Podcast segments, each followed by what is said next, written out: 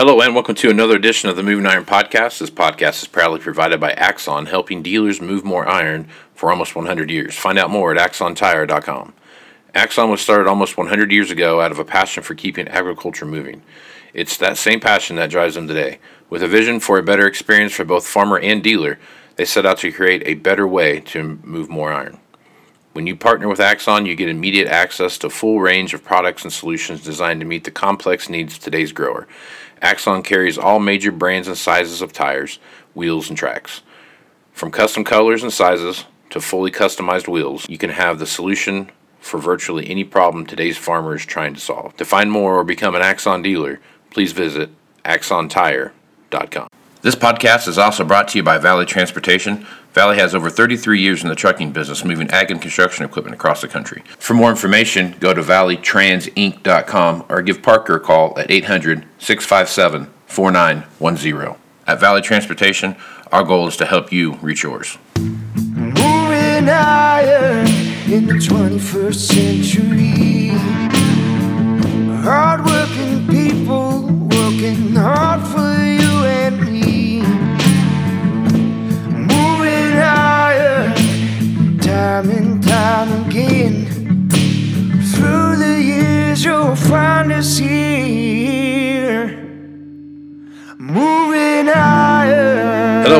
to Moving Iron Podcast Markets with Chip Nellinger. This edition of the Moving Iron Podcast is brought to you by Axon Tire, helping dealers move more iron for the past 100 years. For more information, go to axontire.com. Chip, does it get cold in Illinois in the wintertime? It uh, there's a strong tendency, strong seasonal tendency for uh, cold temperatures. You knew when it was 60 degrees on Christmas Day that we were going to pay for it eventually. Yeah, and I think you're probably getting ready to have have a little taste of that. Do you like to keep your hands warm in the wintertime, Chip? Uh, when I'm outside, I, I definitely uh, do. Well, if you want a free pair of deerskin gloves, go ahead and email marketing at axontire.com, and the good folks at Axon Tire will send you a free pair of deerskin work gloves to uh, help you through those cold January days. So, might take advantage of that, Chip. I think I, did- I needed those yesterday when I was digging out of the uh, mini blizzard we had. Yeah, a little bit of snow came through the area. So, if you're interested in a free pair of gloves uh, from Axon Tire, go to marketing at axontire.com and they will uh, send you a pair over. So, Valley Transportation has been hauling ag equipment, ag and construction equipment across the country for the past 33 years. Call Parker at 800 657 4910 for all your trucking needs. At Valley Transportation, our goal is to help you reach yours. No matter how you buy ag equipment, from a dealer, auction, or a private party, AgDirect can help you finance it. You can even apply online at Axon, uh, not Axon, agdirect.com. Learn more about your financing options at agdirect.com. Chip is with Blue Reef Agri Marketing out of Morton, Illinois, and is kind enough to come on once a week and talk about what's going on in the market. So, Chip, Happy New Year. Hope you had a good holiday season. Hey, happy New Year, Casey! It uh, was very relaxing and uh, kicking the new year off with a little bit of volatility here. So uh, it's going to be uh, an interesting month of January. Uh, weather market full blown. Got the crop report coming out on the 12th. You got some outside market volatility. A little bit of everything, and uh, started off the first trading day of the year yesterday with some very choppy action, kind of unexpected action to a lot of people with Yeah.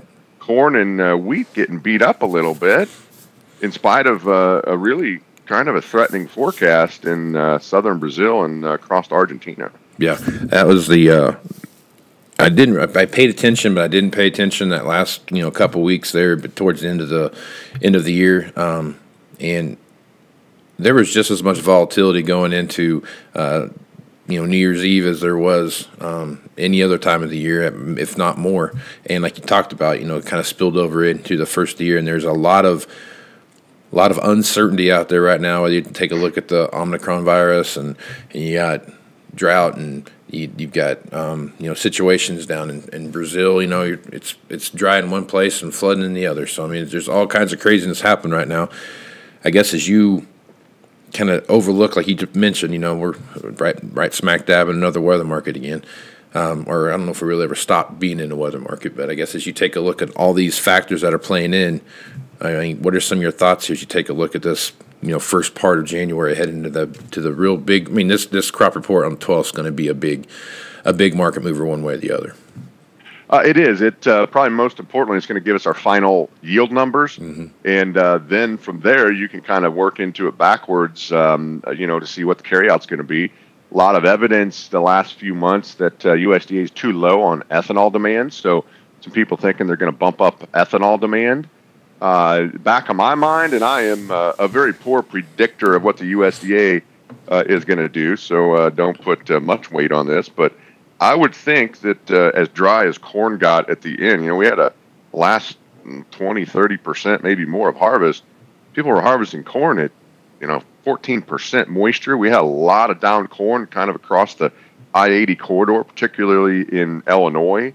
And uh, so it wouldn't be a stretch for me to think that they could maybe shave the corn yield back just a little bit. I think they're probably close on bean yields. You're going to have updates of world numbers. You're going to have a wheat planted acreage number. So a lot of information to drive us. That's uh, you know week and a half out, and between now and then, um, you know the weather really is starting to matter now. And and I wouldn't have put money on a back-to-back major drought. Um, you know, in South America, particularly southern Brazil, but La Nina is still uh, you know very much in effect and. And it does look like they've got some problems down there. A lot of private forecasters are already ratcheting back their production uh, in Brazil, so anywhere from eight to 10 plus million metric tons and counting. Uh, still going to be a big crop, but the month of January, if they don't get much more rain, those uh, estimates are going to continue to head south. And, you know, the lower they go, that just means more potential uh, export business for us eventually, less for Brazil uh, to put out. Uh, don't want to say that uh, they won't have a crop. There's right now a lot of people thinking that even though you've ratcheted back production, they're still looking at you know around a record crop. But the next uh, three or four weeks are going to probably uh, tell more of that tale. And unless they get some rain, that that production number is going to shrink, and it's just become a very interesting uh, situation. The corn market, obviously, the bean market has kind of taken over the leadership role as it should. Uh, corn market uh, seems a little bit heavy. It's torn between uh, kind of a sell off we've seen in wheat and a rally in beans, and corn doesn't know what to do. But eventually, if this dry weather continues into uh, late January and into February, the corn market's going to get uh, much more nervous about the potential for the Brazil second crop corn to be affected by these drought conditions too. Possibly planting. I mean, it's dry enough that you know that could affect planting, and if they get it in the ground, then and it stays dry into February, March, that could affect production uh, as well, and just be something that uh, becomes wildly dynamic in, in corn. But right now, it's more about uh, bean situation, and uh, beans have taken over kind of a leadership role to the upside here. So, going to be uh, an interesting month of January, and you mentioned that crop report being a big part of that. So, uh, this volatility is going to ramp up. Not that it hasn't uh, been there already. You know, we've seen some big, crazy swings intraday. Um, it seems, you know, kind of a head turning volatility right now, but it's probably going to increase here in the next couple weeks. Yep. All right. So, so one other thing I want to make sure we hit on here, and just kind of, uh, you know, we're about two, three weeks past the uh, um, the big weather event we had down in Kansas and Oklahoma with the high winds, uh, the dust and stuff that are blowing, and the ambient temperature and relative humidity and those kind of things. When that all took place, you know, some hundred mile an hour winds across there, and, and then you throw, you know, just a, a, a really bitter freeze on top of that. Um, the hard red winter wheat um, the next couple of weeks could really play a big factor in what you what we see happening right now pricing. So, I guess what's your thoughts there? Yeah, I, I think it's uh, the the eternal battle between uh, fundamentals and uh, and technicals on the chart, and the technicals are winning right now. You kind of have uh, a lot of aggressive uh, fund and and chart based selling, and uh, kind of triggered a, a head and shoulders top, which would um, you know forecast much lower prices. But on top of that, you have fundamental friendly conditions you you talked about there how much damage was done from that uh, that that windstorm event. Um, you know, there was a little bit of snow in some areas. Uh, you know, is there enough snow cover to protect against some of these uh, you know bitter freezing temperatures? And so, I don't think we've heard the last of uh, potential damage for the Kansas wheat crop in particular. But uh, unfortunately, it seems like the the charts are in control right now, and the funds are you know building up a short position uh, in wheat based on uh, the chart and the technicals being a little bit negative. Uh, to that, I would add that sometimes um, in this type of environment with so much volume and, and volatility and you know algo trading that sometimes those old classic chart patterns um, don't have as much follow through as they used to. So I could see a case there where you get everybody bared up because of this big head and shoulders and uh oh, we had some damage in Kansas and you know the winter kill problems and you know go roaring back the other way and and put another rally in in the wheat market. That's kind of how the wheat market operates and a very vicious, hard to predict uh, market with a mind of its own. And and if that happens, if you stabilize the wheat market uh, at the same time it stays dry in South America, I think that really uh, flips over and and uh, add some some strength to the corn market uh, as well. And going off on a real tangent here, Casey, if you look at kind of spread activity, you knock on the door at 1290 new crop beans, can't even break uh, north of uh, uh, 550 on new crop corn.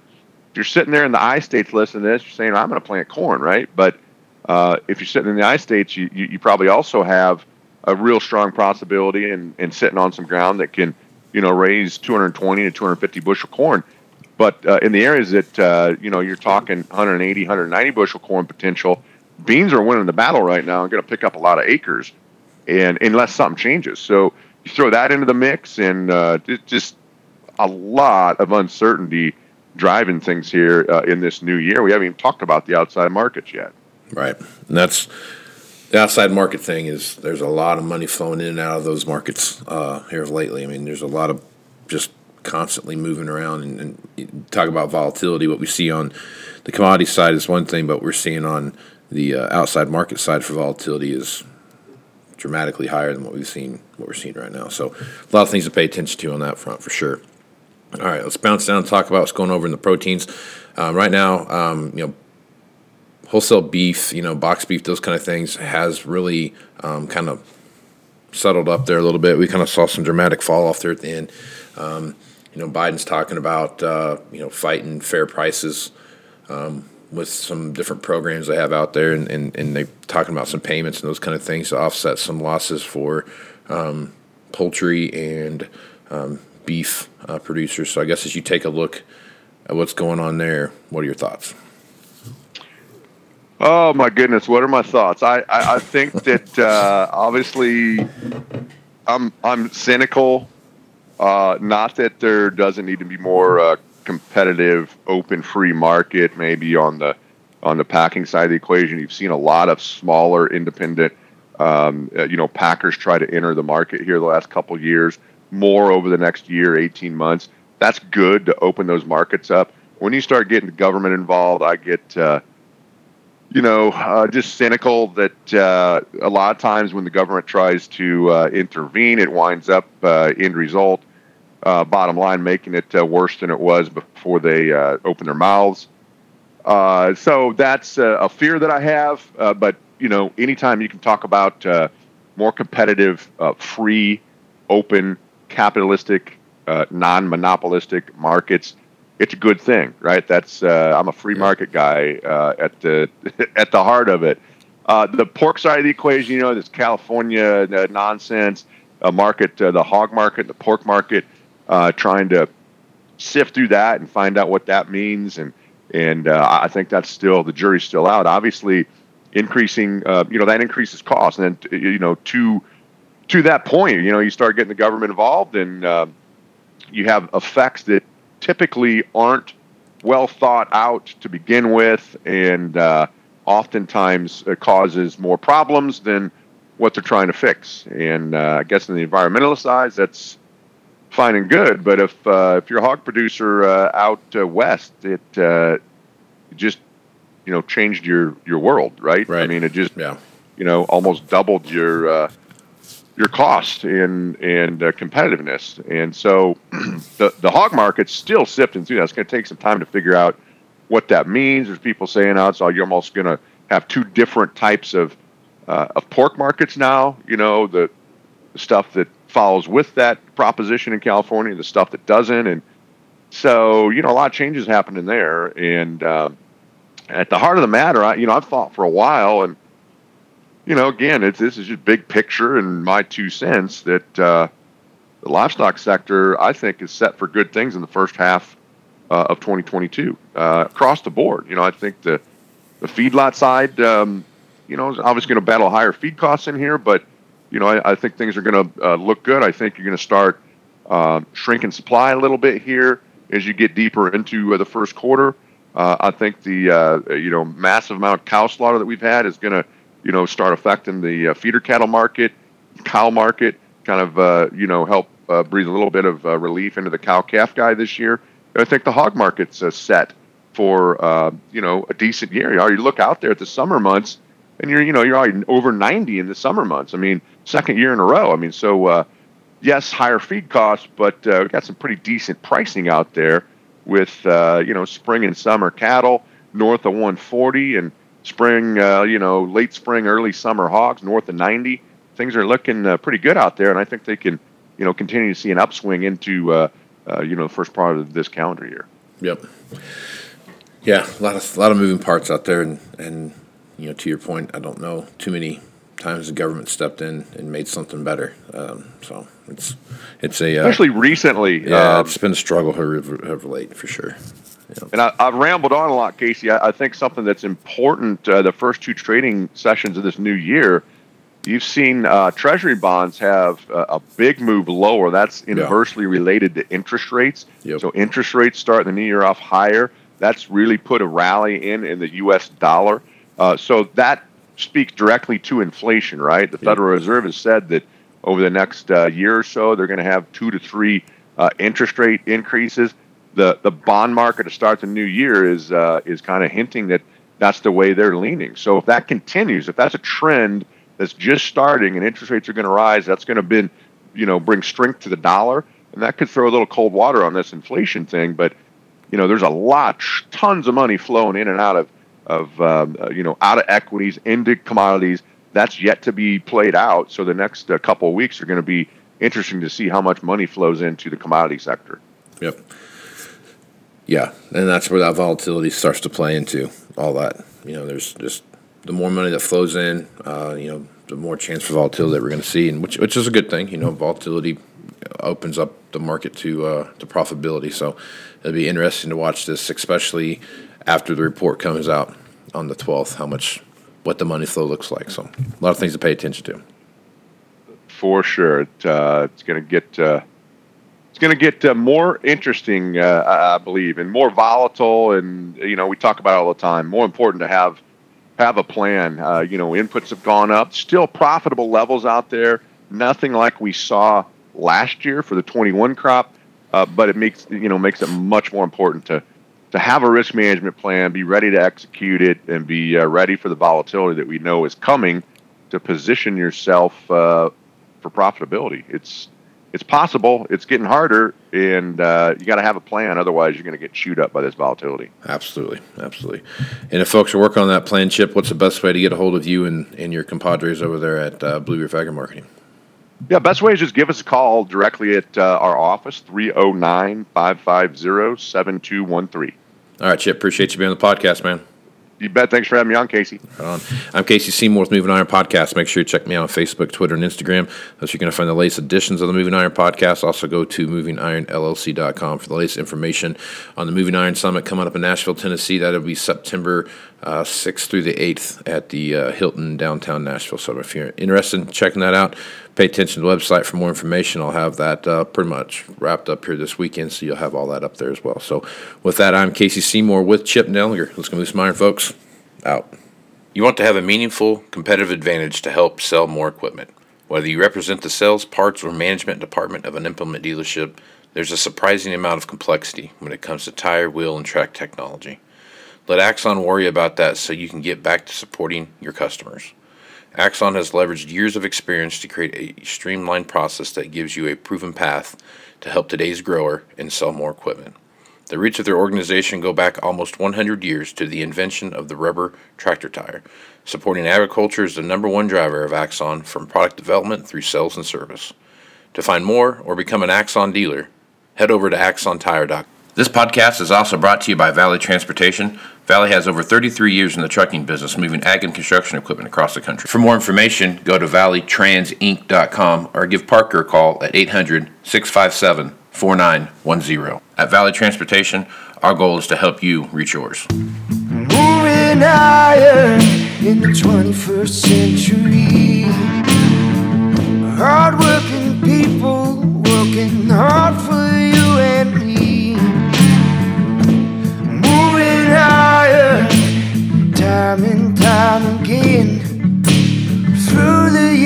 Years, you'll